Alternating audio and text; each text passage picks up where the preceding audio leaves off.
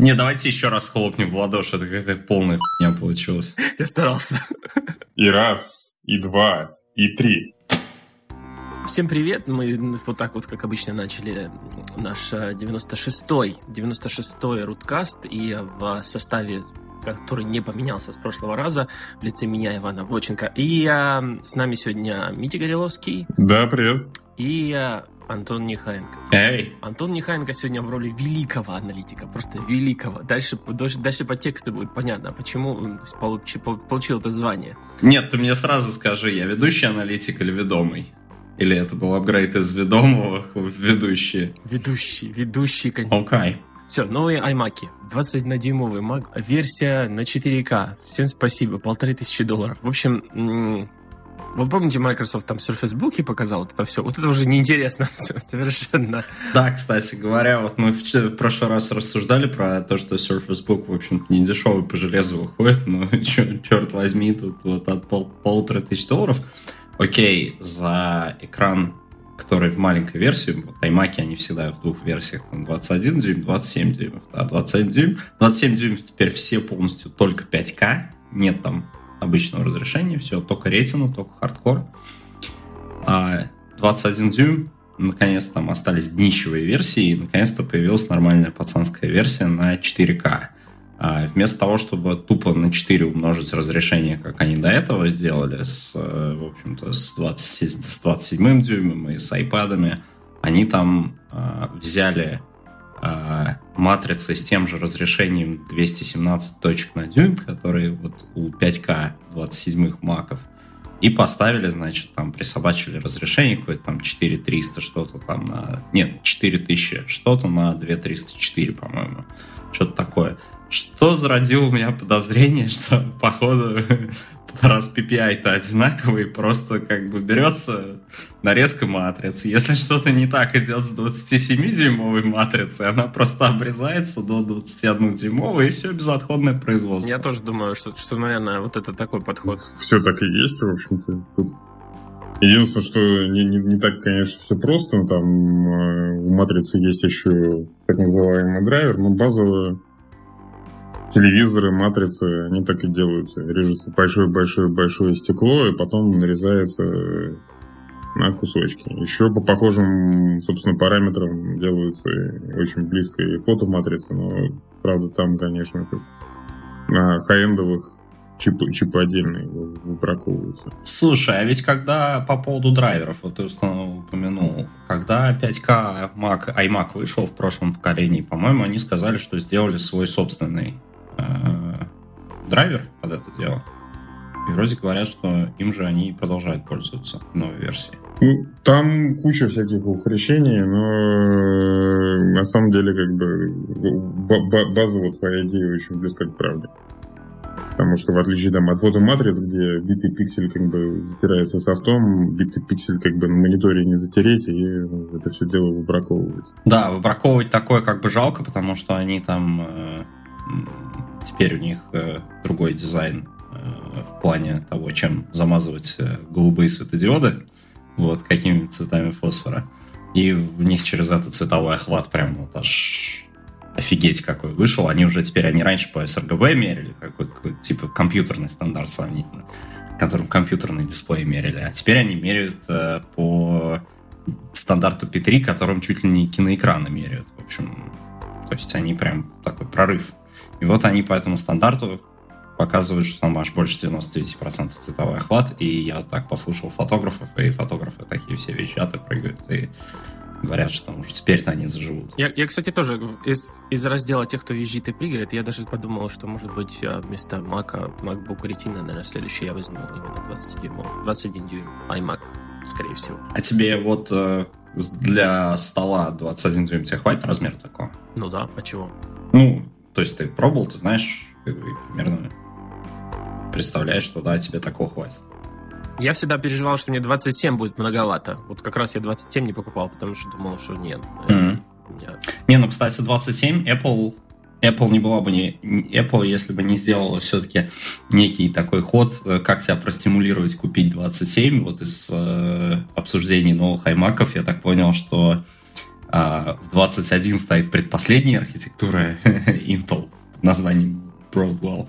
А Skylake, которая вот самая последняя, самая новая архитектура, она только 27 дюймовых. То есть, если ты такой реальный хардкорный спека, спекадрочер, то тебе нужно купить 27-дюймовый Mac, потому что как бы спекотрочерство и нищебродство несовместимы между собой. Я думаю, про внутренности iMac можно забыть, потому что как это, iFixit поставил обоим iMac возможность апгрейда и ремонта один из десяти, что, в общем-то, как бы там ни, ни один из даже лэптопов, по-моему, от Apple Ничего. и iPad такой оценки как бы не удосужился. Там не ремонтируется ровным счетом ничего, чтобы... Раз... Память тоже напаянная теперь пошла? Там пам пам память напаянная. Там единственное, что как бы можно заапгрейдить, чисто гипотетически сломав экран пополам обногу, как бы это заменить винчестер. О, кстати, о винчестере. Винчестер вот как раз это провал новых аймаков, потому что базовая 4К ретина... Так, подождите, народ. Да. People, people, разве раньше был лючок удобный, можно было рам добавить? Я такой раскатал лубу, что все уже? Все, напаяно все. Ах, вы же засранцы, вот что я могу сказать. На самом деле, ах, вы же засранцы засранца, тут реально прям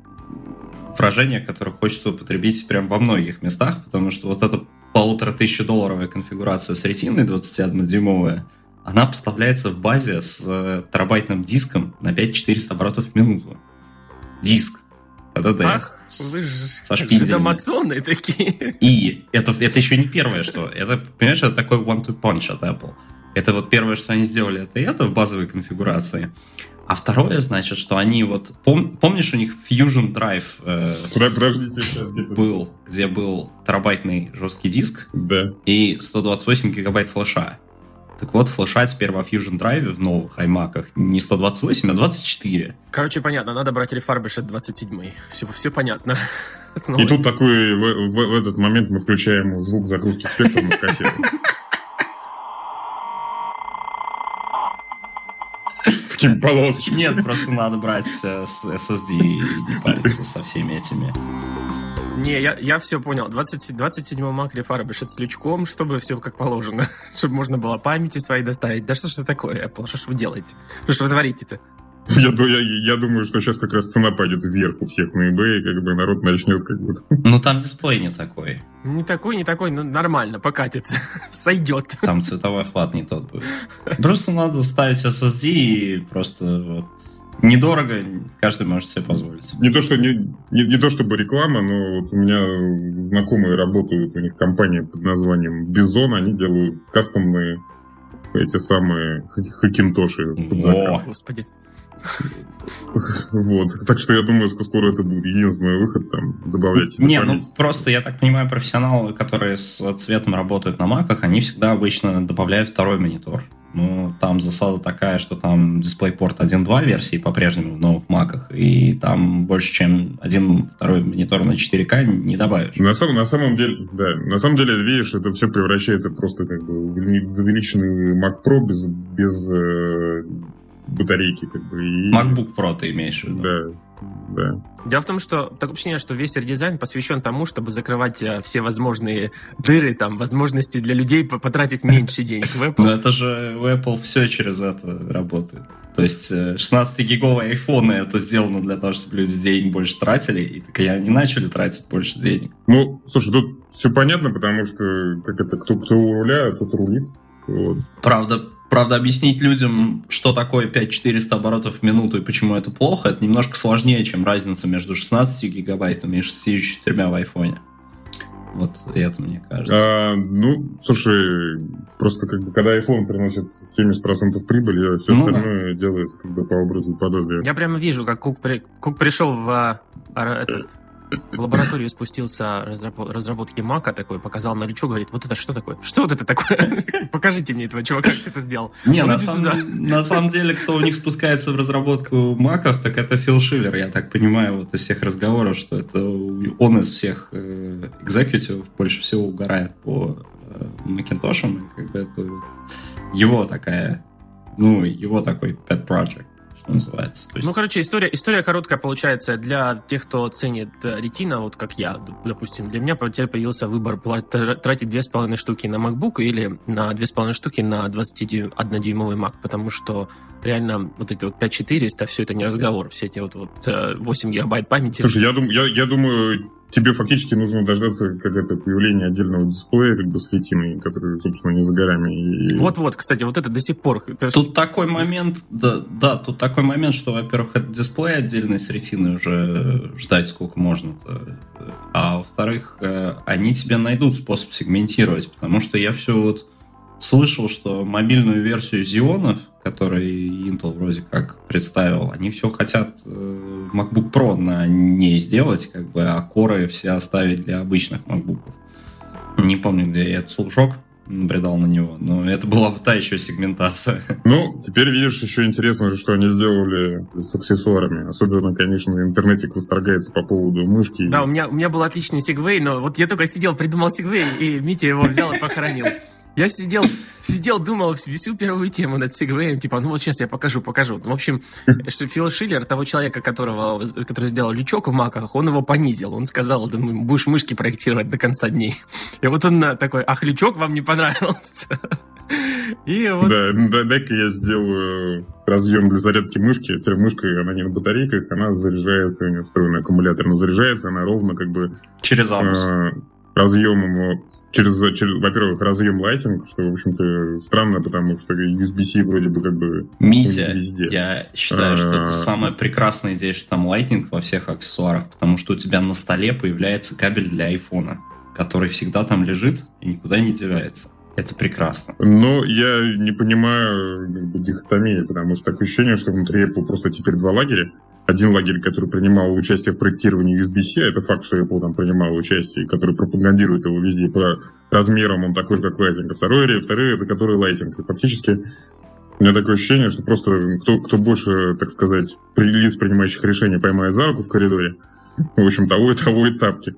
Но Тут фактически новости про, как бы, про то, что половина интернетиков кричит, что при Стиве Джобсе такого не было, а вторые говорят, что ничего страшного, просто теперь как бы нужно сделать э, соответствующие тонкие прорези в столе, чтобы заряжать мышку во время движения ее по столу. Я вижу, я вижу это как э, шаг к следующему аксессуару, то есть это кредл для мышки Lightning, правильно? То есть О. нужно отдельно покупать кредл для зарядки мышки, это будет очень... Который будет, внимание, у которого будет разъем USB-C. Не, я, я бы на самом деле подал патент на съемный аккумулятор, который заряжает аккумулятор мышки и при этом выполняет ее действия. То есть мышка в момент зарядки Господи. становится в два раза толще. Не, ну вариантов было миллион, но это был, наверное, самый безумный, поставить туда вот именно зарядку на днище. Я, конечно, понимаю, дизайн не хотели портить никак, они хотели вот, чтобы оно прям вот было. Просто понимаешь, даже если бы они воткнули этот э, порт... Э... Ну, на самом деле, а чего вы так переживаете? Кто-то еще мышками пользуется? Вот, если бы они воткнули, во-первых, ей никто не пользуется, это Ваня, ты правильно заметил. Нет, есть отдельные хардкорные фанаты, которым нравится вот то, что по спинке там можно жесты всякие, мультитач делать. Но мне кажется, для этого лучше отдельный реально тачпад новый вот, этот, вот этот купить, у которого зарядка, слава богу, не снизу, а вполне себе где полагается. Я бы если покупал тут с трекпадом, зачем мне мышка, на какой хрен? Нет, мышь просто... Нет, мышь для десктопа, она, в принципе, там, не знаю, в контру нагибать она, например, нужна, да, но э, это должна быть нормальная проводная лазерная мышь э, эргономичной формы, а не вот это вот. Ну, в общем, странный аксессуарчик. Мне кажется, с такой не нагнешь, с такой мышью вообще никого. Опять же, я не переживал бы тоже за это разъем, потому что надо заряжать всего лишь сколько там, раз в месяц или сколько там надо этот позор пройти. Ну, там типа ты ее 30 секунд заряжаешь, она день после этого работает. То есть два часа дают, по-моему, месяц. Там солидный такой большой аккумулятор в ней стоит, насколько по iFixit можно судить. И, и, и вот они вокруг этого аккумулятора, этого одного журналиста развели аж на написание целой статьи. Там пиар-отдел все-таки не зря работает, что вот якобы им не понравилось, как с новым аккумулятором мышь катается по столу и какой звук она издает, и они из-за этого перепроектировали всю мышь, и вот он про это обстоятельную статью написал, вот, которая должна была опровергнуть тезис, что без Джобса Apple уже не торт. Мне очень напоминает эта история, знаешь, какую? Сейчас есть блог, называется iLegal Alien. Там э, чувак рассказывает про жизнь на подводной лодке. И говорит, что самое важное, как бы на подводной лодке все время делать вид, что ты пределе. Это напоминает мне мою работу сейчас. Мне казалось, кстати, всегда, что самое главное на подводной лодке это окна не открывать. Ну окей. Вот, но у Apple на самом деле оба правила. Значит, первое, все время делать вид, что это пределе, второе, в момент окна не открывать. Митя, это был тачдаун сейчас. Это был занос прямо в штрафную. Вообще. Поэтому как бы перепроектирование мышки с нуля, оно относится, в общем, к первой гипотезе. Угу. Простите меня. Люди говорят, что вот, видимо, они сделали мышку как бы за два месяца, потом их уже должны были расформировать и отправить проектировать блоки питания, а они говорят, нет, надо все с нуля. Потрясающе, да, действительно. Apple — это подводная лодка, по сути дела. Ну и про окна, конечно, тоже. Вот. Все правила работают. Фактически да, хотя по схеме она скоро причем, больше... Причем, причем, причем совет, советского образца, я хочу сказать, что, вот, наверное, близко к этому. Хотя по, схе, по схеме она скоро будет больше напоминать летающую тарелку. Но подводная Обе должны быть герметичные. Это да. Я испытываю смешанные чувства к новому 21-дюймовому Маку. Вроде бы все классно, но подвохов сильно много. Однако, если о них не задумываться и просто возьмите мои деньги, типа мне все равно сколько, дайте самое лучшее. Нет, за трекпад, за новый для десктопов э, возьмите мои деньги, пожалуйста, потому что там Force Touch теперь есть. Да, кстати. Который, кстати, они называют Force Touch, а не 3D Touch, как на iPhone. У них, у них снова два лагеря. Один Force Touch лагерь, а другой 3D Touch. Кстати, да, Apple постоянно состоит, Apple все время делится на два лагеря. А вы видели в Сан-Франциско, и я не помню, Лей, по-моему, но сейчас я могу ошибиться, поставили столы, а, большие экраны такие, которые э, симулируют воду, когда ты подходишь к iPhone, то есть демонстрируют айфоны, и вся поверхность это большой экран, на котором вода, и там рыбка плавает на айфоне, и ты делаешь Force Touch айфону, вернее 3D Touch, угу. и рыбка уплывает, и такие разводы на экране Samsung под этим.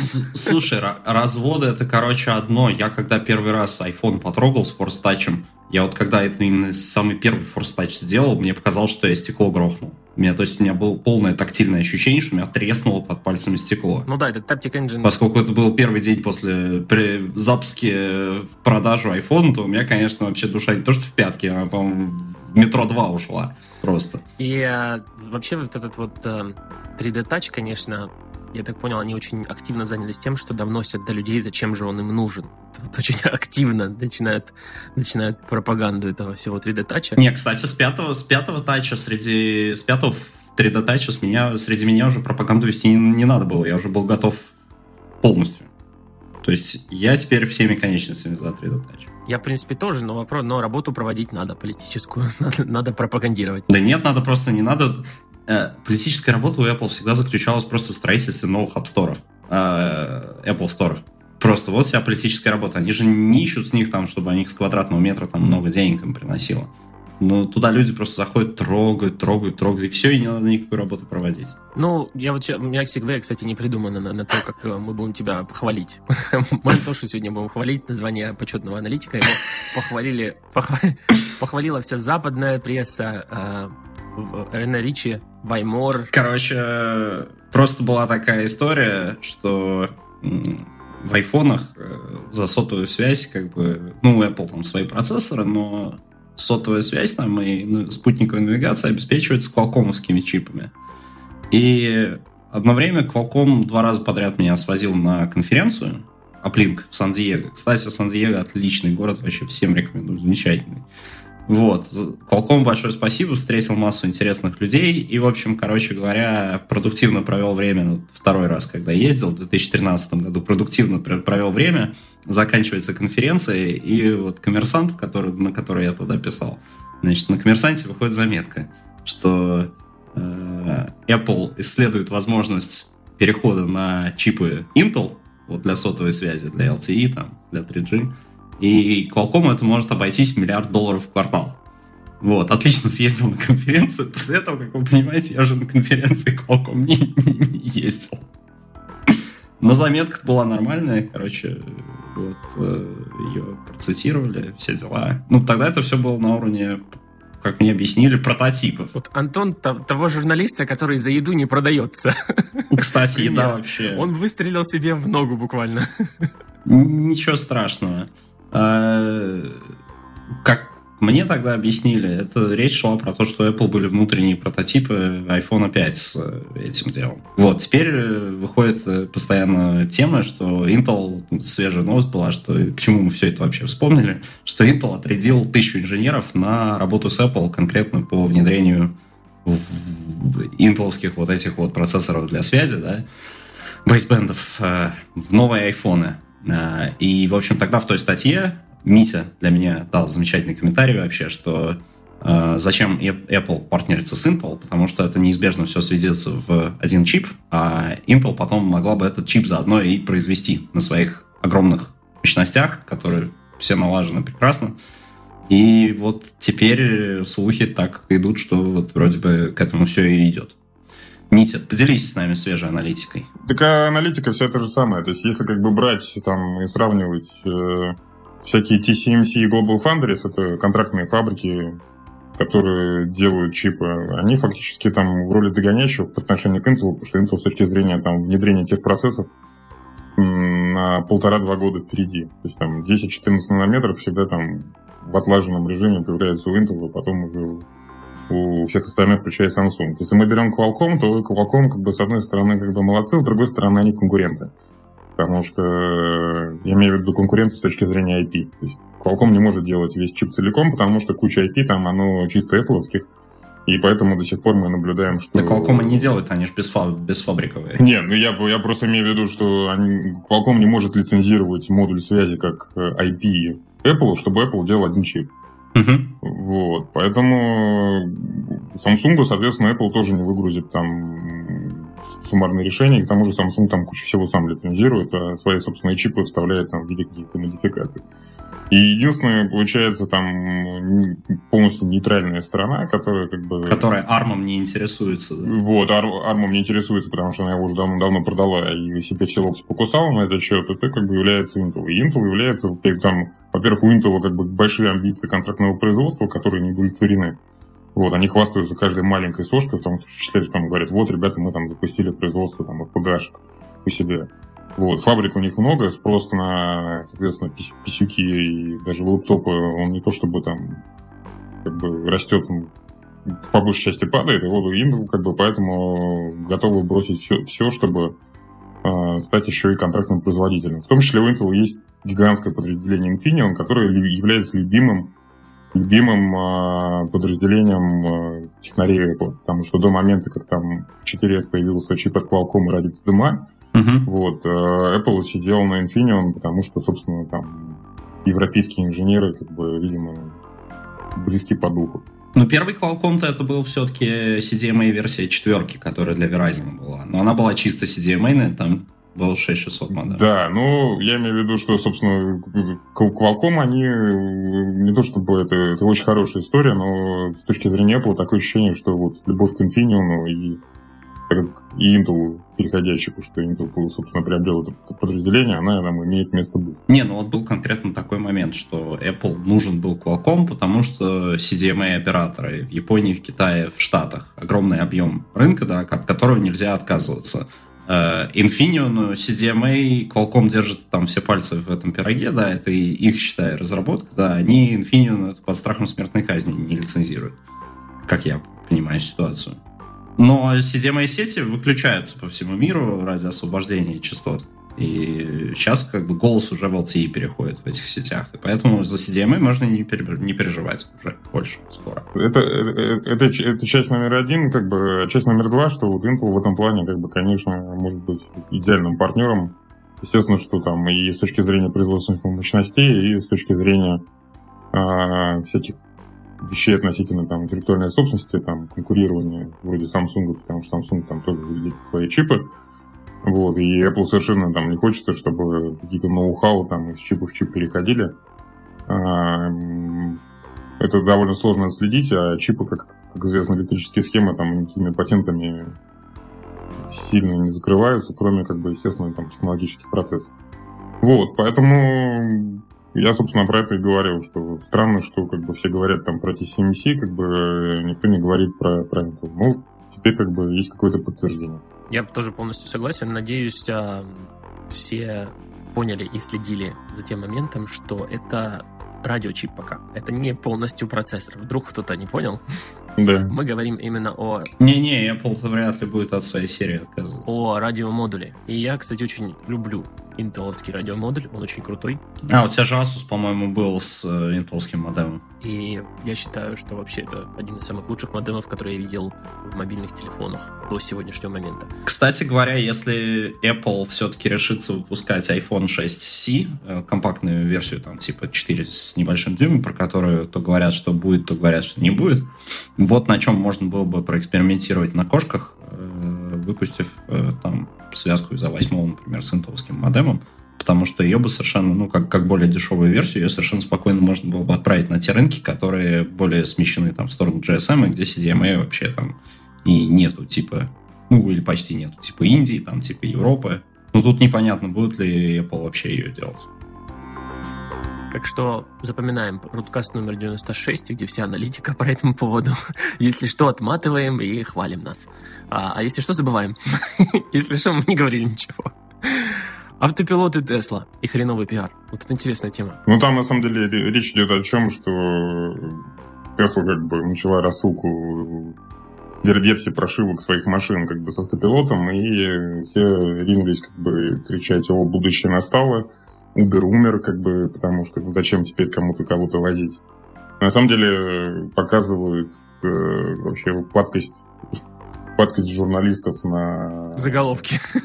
Заголовки и умение, конечно, как бы калифорнийцев как бы работать с, с прессой, потому что там схожий функционал есть там в куче автомобилей, автопилотом это сильно как бы, назвать довольно сложно. А, то есть там... Но зато есть куча видео на YouTube, где руль крутится, там чувак держит руки вот так, руль крутится, он такой, о май гад, о май гад. Ну, да, просто там в европейских, в европейских моделях там как это удержание полосы и э, даже перестроение с обгоном а уже, в общем, не новость. Вот, но это не является там автопилотом. И тут же надо как бы просто обратить внимание, что надо искать как бы не на там слово «my God», а какую-то критику, когда там люди говорили, что вот как только начинается, условно говоря, там съезд с автострады, как бы э, Тесла держится либо, соответственно, крайне правой полосы, либо крайне левой. Если крайне правой, то она съезжает с автострады, даже если это ее не просили, продолжает, так сказать, удерживать. Крайне правую полосу. Правый борт, грубо говоря. Да. И, э, в общем-то, это как бы, с одной стороны, там, это не является провалом, но до автопилота, как бы, Тесле, а, во-первых, пока еще очень далеко, а второй момент, что конкурентным преимуществом это не является. Третий момент, что, конечно, европейцам, японцам там, и всем остальным серьезно надо подумать, как вообще пиарить себя, и пиарить не там э, в, в автомобильных изданиях, а в айтишных. Но при этом таких айтишных, которые, в принципе, все читают более-менее. Я, кстати, вот по поводу Uber. Мне кажется, Uber ждет, просто готов. Именно вообще Uber весь создавался под инфраструктуру машин, которые не нуждаются в водителе. То есть они просто они ждут и, и вообще, они молятся, когда настанет наконец тот момент, когда они могут выкинуть вообще вот эту вот всю линейку водителей, которые у них наняли, вот просто в мусорник. И все. И тогда Uber будет замечательно. Так, проблема-то в том, что они их и не нанимали, в том-то и дело, как бы вокруг Uber все срачи возникают как раз вокруг того, что они как бы работают с индивидуальными предпринимателями, а не с сотрудниками, и не обеспечивают им вообще нифига и платят налоги по минимальной ставке. Но они бы рады бы вообще бы ничего не платить. Именно. Uber именно ждет и думает, и мы как бы все просто помогаем ему оттачивать инфраструктуру для работы с а, без, ну, автомобилями без, без водителей. Я думаю, что именно к этому все идет. Ну, посмотрим, конечно, как выйдет. Пока у нас, например, в Канаде очень мало городов, в которых Uber работает. Ванкувер до сих пор э, Uber бортует, и э, тут таксисты взялись за руки и прям вообще вот прям в суд их потащили прям пачками. А у вас же, кстати, я читал про Ванкувер, у вас там есть какое-то долбанутое правило, что, например, ты из города не можешь вызвать таксиста из пригорода, чтобы он тебя в пригород да. отвез, или что-то да. наоборот из пригорода не можешь. Здесь, здесь типа по зонам, по, грубо, грубо говоря, по районам. Но если бы у нас, так как у нас район муниципалия имеет права города полноценно, то есть, грубо говоря, я не знаю, какой там, если Мятищево вдруг стало городом полноценным, вот, вот, вот это вот то, что происходит с Ванкувером, то есть есть Грейт Ванкувер, а есть а, его районы, которые там Ричмонд, Сюрри, Бернаби и прочее. И у каждого своя муниципалия, своя зона, и, ван, и таксист, который переезжает из одной зоны в другую, он не имеет права из той зоны брать людей и вести даже, например, обратно в свою зону. Что приводит к дополнительному расходу топлива и вообще неэффективно. Да, То есть поэтому цены на бензин вообще неэффективны, то не на бензин, цены на поездку вообще страшные, потому что они пустые, вы должны возвращаться обратно на свою ту самую. Вот как меня бесят эти мудаки, простите господи, которые вот говорят, а, там страшный Uber, он там, ну, нарушает права тех, нарушает права этих. Но при этом почему-то единственный выход, который они видят, это в том, чтобы залочить вот эту монополию таксистов идиотскую, где там и сами таксисты, может быть, отдельным элементом не рады, и уж пассажиры совершенно точно не на стороне таксистов. Вместо того, чтобы приложить максимум усилий к тому, чтобы у Uber в каждом городе появилось по 3-4 конкурента, и вот это было бы уже таких нормальных конкурентов. И вот как вот уж на что Россия считается там неконкурентным рынком по всем показателям, но вот в Москве, например, э, по части такси, там, Get с Uber и Яндексом конкурируют между собой достаточно серьезно, и из-за этого нам в Москве в плане такси очень хорошо живется вообще-то. Что по деньгам, что, ну, там, более-менее по качеству услуг. По поводу, кстати, Tesla и Uber, э, владелец Uber же сказал, что как только Tesla когда делает свой автопилот, он сам купит там большую кучу этих автомобилей и в тот же самый момент и готов даже внести предоплату. Ты знаешь, той скоростью, с которой Tesla и Uber как компания жжет деньги, как бы к этому моменту владелец Tesla не сказал, а не купить ли мне бы Uber бы, наверное. Слушай, они все жгут деньги, и Tesla в том числе, поэтому... А Tesla до сих пор выдачная, кстати, если что. Ну и Uber, в принципе, вроде тоже. А Amazon Fire, вот кто прибыльный такой Amazon. Вот Amazon на все это купит дело, в конце концов. И Tesla, и Uber, и еще планшет в придачу нам подарит. Планшеты Amazon Fire по 50 долларов, наконец-то, да. Реально вот мы теперь можем себе позволить каждый по планшету, а может даже по два. Мы, кстати, вот перед, перед началом вещания этого подкаста мне показалось, тут написано просто в темах э, Amazon Fire-50 долларов. А мне показалось, что написано минус 50 долларов. И я переспросил, и чуваки говорят, ну, в принципе, столько он, по-моему, это Митя говорит, ну, в принципе, он столько и будет стоить, потому что куда больше. -то.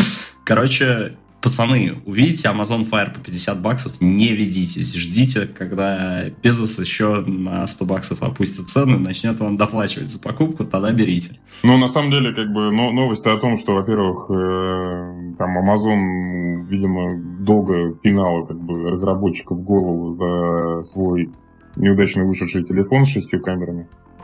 Вот, и сейчас вернулась как бы на рынок. А плюс в том, что как бы сколько там не говорили, что вот китайцы там что-то дисконтируют и, и так далее. Вот Amazon сказала, что мне она здесь серьезно надолго. То, что раньше там занимали какие-то убогие китайцы, как бы с разваливающимися планшетками за 50 баксов. Сейчас этот сегмент как бы опять подобнет под себя Amazon, потому что альтернативных предложений там, там, конечно, не Full HD экран, HD, но... Ничего. Вот, ну, в общем, ничего, и за 50 баксов ничего близко как бы там не валялось. Я открыл Amazon, а тут написано Make it a six-pack, купи 5 и получи один в подарок. Это про, про эти планшеты. А, все-таки началось. Хотя вот мне кажется, смотри, вот ты говоришь, э, Amazon со своей способностью там субсидировать железо за счет э, остальных ветвей своего бизнеса, он выжимает вот э, негодные китайские планшетки, да, и слава богу, ну вот с электронными книжками же так, в принципе, произошло на многих рынках, что проще купить Kindle, в который можно совершенно спокойно со стороны книжки загружать, причем по дешевке купить, стоит он при этом дешевле, чем там всякая китайская фигня. И по потребительским характеристикам, как железо, он лучше. Да, поэтому планшеточка. Единственное, что вот если вы помните, там первый, который Fire у них был, он был такой немножко действительно убогий, у него там Bluetooth не был, и еще чего-то. Угу. Здесь как бы полно, полноценный работающий Android. Да, не, там... ну он, конечно, дубовый, ничего не скажешь, там 7 дюймов экран, там 1024 на 600, Слушай, ну... 3 Гц проц, 8 гиг internal storage. А там карты есть? Micro карты есть. А, ну все, карты есть. Вот, вот это, вот это на самом деле, кстати, гигантский плюс, потому что купил себе microSD карточку и все там. Нету Google сервисов. Есть вот именно, кстати, да, ты говоришь полноценный Android, это не совсем полноценный Android, но я уверен, что это очень недолго продлится эта ситуация. Да, мы это знаем, мы починить можем, правильно? Мы Руткаст, да, мы знаем. И, э, не знаю, ты, конечно, я бы такой планшет никогда не купил, но 50 долларов это очень... Это цена хромка... Почти хромкаста. как бы чуть-чуть дороже. Слушай, это почти, во-первых, почти хромкаст, а во-вторых, конечно, там кинуть такую планшетку, например, в автомобиль, просто там, не знаю, там, детей для навигации просто потыкать пальчиком мне не жалко, потому что там что-то дорогое и с собой все туда-сюда таскать. Это именно явно там, может быть, скорее всего, там не единственное устройство, но вот свою нишу оно точно найдет. И уж точно вытеснит как бы китайские аналоги. Кстати, довольно удивительно, что Amazon в дешевый девайс еще включил поддержку микроSD. Вот, что там серьезно, серьезно, так сказать, расширяет это дело. И, грубо говоря, для владельцев первого Nexus 7 хороший апгрейд. Я уверен, они шить они умеют. Это как анекдот про красную шапочку, знаешь, типа, а что я в лес боюсь идти? Знаешь, там, как бы лес, я знаю, секси люблю. Поэтому я единственное, что хочу сказать, что надо вот подумать, будет ли там в ближайший год новости по поводу новых телефонов от Амазона. Ну, я не могу ничего сказать, потому что уж больно провальная была, была их предыдущая попытка. Ну да, мне кажется, у них все еще болит. Мы, боим, мы боимся анализировать. Мы умываем руки. мы не будем анализировать. Да, здесь, здесь анализировать их, да, именно боязно, боязно, если не сказать больше. Я, в общем, не знаю, как перейти, опять же, на похороны Флэша, но я знаю, что Флэш не того, который быстро бегает, а Adobe Flash, который медленно бегает. Тот самый Флэш, который медленный. Adobe Flash, э, все. В общем, вот такой вот у нас похороны. Мы три баяна порвали уже, пока хоронили. А, кстати, да, вот реально за 96 выпусков подкаста тема Adobe Flash все появлялась в списке тем Рудкаста, наверное, раза три, чтобы не соврать. И вот кто-то ее опять добавил. И кстати, я не понимаю, почему все, потому что. Я не знаю, может, мы верховного аналитика попросим похоронить? Он же у нас по похоронам. Нет, там есть один нюанс. Там есть же один нюанс, который... Почему все-то... Что случилось? Случилось, на самом деле, да, довольно обидная новость. Во-первых, как бы была обнаружена уязвимость в флеше, но это не новость, потому что она появляется даже чаще, чем в выпуске Рудкаста, мне кажется. Но самое обидное в этой новости в том, что Adobe пока не придумал, как эту уязвимость закрыть. И вот это как бы... Поэтому фактически на большинстве форумов, где там сидят такие серьезные пацаны как бы от э, кибербезопасности, они говорят, что э, ну, если не прощаться, то по, по, как минимум до выхода обновления просто удалить из системы. Mm-hmm. Потому, потому что уязвимость, а, не закрыта, как бы, и ее закрытие приведет к тому, что больше большинство флешек в интернете перестанут, перестанет работать просто. А, поэтому, собственно, в этот, на этот раз, возможно, это уже, там, так сказать, э, совсем, совсем последний. Прости, прощай. Я бы, кстати, тут на месте разработчиков браузеров бы и мейнтейнеров браузеров бы выпустил бы какое-нибудь экспресс-обновление, которое бы насильно отключало Adobe Flash в э, браузерах. Ну, я думаю, что это, это не за горами совсем не за горами. Вот, Митя, это то, что не хватало нашему подкасту. Уметь рассказывать шутки с абсолютно каменным лицом. Мы все начинаем ржать, когда хорошую шутку начинаем пороть. И нам все время пишут, типа, да перестаньте ржать в эфире, что вы, блин, надоели уже. А, Я даже свои шутки просто не сразу понимаю, поэтому... Поэтому все нормально. Поэтому каменное лицо. Секрет, секрет хорошему рассказыванию Короче, это не то каменное лицо, как вот в анекдоте. Да, это не то, которое каменная игра. А, так вот, э, телефоны не виноваты в плохом сне. Это тоже автор, автор этой темы Митя. Мить, Мите все время кошмары снятся после того, как он все. почитает, а, почитает Твиттер на ночь. Всякие-то. Аналитику Антона. Все косяки на меня, все правильно. Да, на самом деле там вышла статья в Economist про то, что, в общем, кто-то запарился, провел большое-большое исследование по всем канонам и выяснил, что тупление, чтение телефона, просмотр картинок с него прямо перед сном, лежа в кровати, в общем, не приводит к расстройствам сна. Когда этого считалось. Вот, он, возможно, там приводит, приводит, приводит кучу других осложнений, но вот сон после этого вроде бы неплохо. То есть основное осложнение в основном психические, да, но сон, но со сном все отлично. Спят нормально, в дурку немного забирают потом, но сон хороший. И семьи могут выгнать из семьи могут выгнать другие проблемы, но сон, сон, да, он не страдает. Поэтому а, это хорошая позитивная новость. Вот. Единственный минус, что, конечно, телефонная индустрия к чтению телефонов в кровати еще до сих пор слабо подготовлена, потому что маленькая яркость на экранах не у всех. Куча народу ставит какие-то приблуды, чтобы затемнять экран сверхдозволенного mm-hmm. и продолжает, так сказать, мучиться лежа в кровати держать телефон то в одной руке, то в другой. То есть, короче, на самом деле все эти телеги про то, что там переставайте пользоваться телефоном там, за полтора часа до отхода ко сну, они на самом деле не очень обоснованы, если верить этой статье. Но при этом движуха давайте откажемся от телефона в спальне, она уже так запустилась, маховик уже раскрутился, и на Kickstarter и разных других таких площадках уже появляется множество девайсов, которые... Потому что люди же используют телефоны как будильники. Если ты его не будешь брать с собой в спальню, ты просто проспишь с утра или еще что, что похуже. И поэтому вот есть всякие девайсы типа Hello, да, которые призваны в спальне заменить будильник, если ты вот телефон решил в спальню с собой не таскать.